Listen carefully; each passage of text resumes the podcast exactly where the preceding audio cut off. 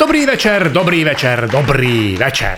Moja milovaná manželka mi ako darček k výročníku svadby zaplatila posedenie s výživovým poradcom.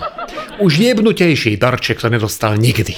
Ale asi je to trest za knižku Kamasutra, čo som jej k výročníku svadby kúpil ja, aby konečne pochopila, že misionársky poloha je len jedna zo sto ďalších možných. Nepotešila darčeku aj preto, lebo ona vraj chcela briliantové náušnice. Ale však čo nepovie dopredu? Ja som si tiež povedal, že chcem lístky na finále Ligy majstrov. Je pravda, že hovno z toho, lebo som dostal už spomínaného poradcu, ale ja ju vždy prosím pred nejakým sviatkom, aj teraz, jak bol svatý Bazelín alebo MDŽ, že ak da čo chce, tak musí povedať, že čo, aby predišla sklamaniu. Ale ona mi vždy odvrkne, že keby som ju naozaj lúbil, tak by som presne vedel, čo chce. Nechápem tejto logike. Akože, ak ju milujem, tak jej budem vidieť do hlavy. To je jaká hovadina. Však aj kindervajce milujem a neviem, čo je vnútri. Nož ale darček v podobe stretnutia s výživníkom, jak som si ho pomenoval, no nemohol som odmietnúť, lebo to by som potom už nikdy nedostal nič a občas sa jej podarí aj normálny darček vymysleť. Napríklad, nedávno mi predplatila v krčme účet na 100 eur. Vtedy som si povedal, že som sa ideálne oženil. Že už není lepšej ženy na svete. Potom ale vysvetlo, že ona tých 100 eur dala našemu krčmárovi ako zálohu na babinec, čo tam mala mať cez víkend. On nepochopil a kým ten víkend nastal, tak ja už som depozit minul s kamarátmi a bolo z toho zbytočné nedorozumenie. Všetky pozvané kamarátky si Aperol šprice museli platiť z vlastného vrecka, čo jemne naštrbilo vzťahy v rámci babinca. Hlavne teda vzťahy všetkých voči mojej žene, ktorej chodili asi týždeň SMS-ky typu Ludro chamtivá, pizda nenásytná a chudera od fúzatého dementa. Tomu poslednému som nerozumel, ale ja vo všeobecnosti že nám velice nechápem, takže som sa tým ani moc nezaoberal.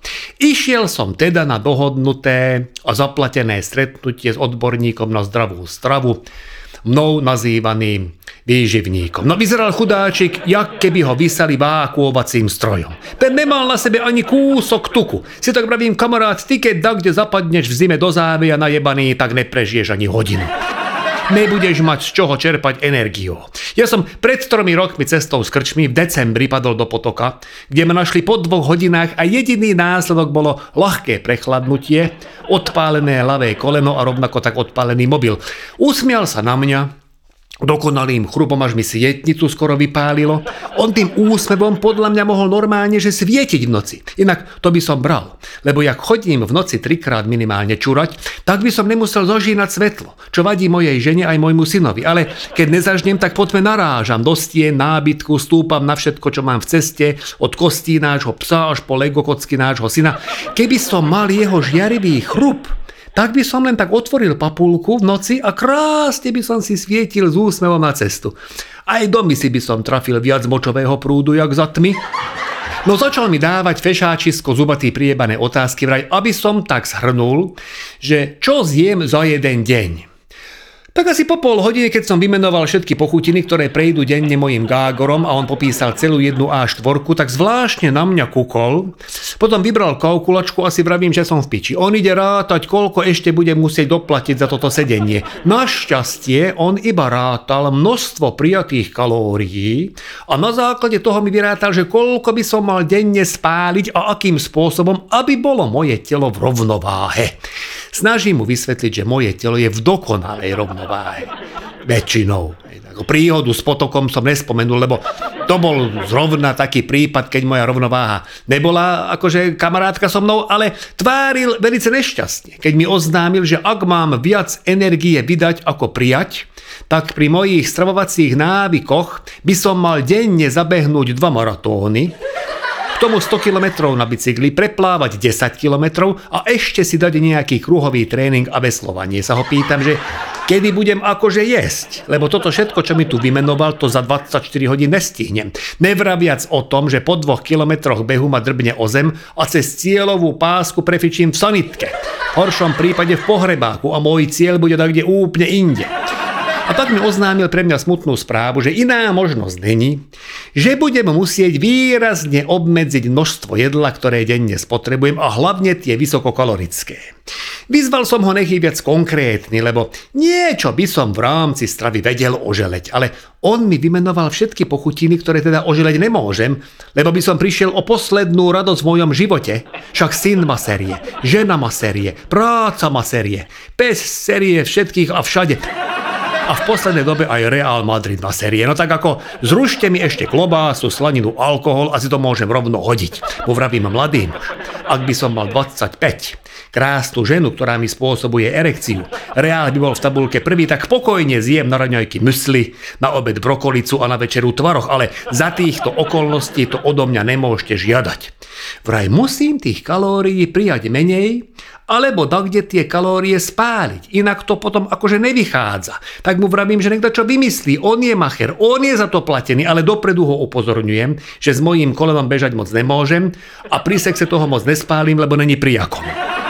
Zamyslel sa a že dobre. Že si všimol, že nad našim domom sa tiahne kopček do lesa a že nemusím ani bežať. Len nech si ho vraj každé ráno vyšlapem.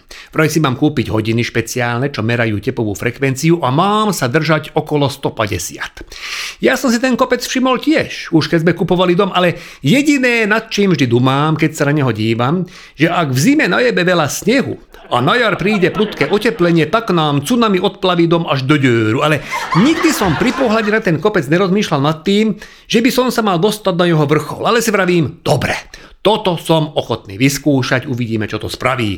Panáčik potešil a že na ďalšom sedení si dohodneme, že čo ďalej.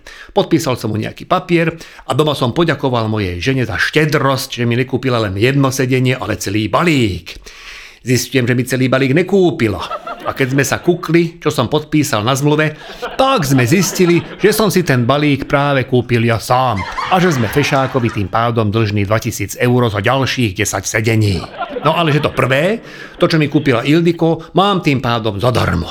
Kúkam na ten môj podpis na zmluve. Pred ksichtom sa mi zjaví ten jeho vycerený úsmev biely. Aj bez hodiniek, čo merajú tepovú frekvenciu, som vedel, že budem vysoko nad limitom, ktorý mi určil tréner. Dokonca si myslím, že by tie hodiny túto frekvenciu ani nevedeli merať. Na druhý deň, už aj s hodinami, som sa vybral teda na túru. Blížim sa k frekvencii 150, keď zistujem, že sa blížim aj k plotu. Si vravím, kurva, čo toto je? Prečo je v lese plot? Našťastie nebol vysoký, len také dva dróty, tak chytám ten horný, že si ho pridvihnem. Dostal som elektrický šok, ktorý pridvihol môj tep na 190. Neviem, či pri tréningu platí, že čím vyšší tep, tým viac kalórií spálim, ale ak áno, tak dneska toho spálim veľa. Dostal som sa na druhú stranu plota, značne vyklepaný, ako nebolo to 220, ale bolo to dosť. Keď som vyšplhal na vrchol, tak už som klesol tepom na 176, plúca nad ranc, srdce v krku, koleno v riti. A tak si tak predýchávam a počujem, že môj dých má zvláštny zvuk zasústredím sa na neho a veľmi rýchlo zistujem, že do môjho dýchu sa mieša aj nejaký iný, konkrétne medvedí. Kuká na mňa, ja na hodinky, hodinky hlásia 230, hovorím si fajn. A bežím dole kopcom cikcakovito. Som tak kde čítal, že medveď je dobrý bežec, ale že jeho váha mu nedovoluje pri behu dole kopcom tak rýchlo meniť smer, tak využívam tento svoj výhodník, blížim sa k plotu, snažím sa ho preskočiť, zachytila sa mi noha, robím salto, potom pár kotrmelcov, premetov, z toho jeden s dvojitým vrutom, našťastie sa triafam medzi stromy, zastavujem v hrbe lístia, kde sa podľa zápachu vysral neje jeden zvierací obyvateľ lesa. Kúkam na hodinky.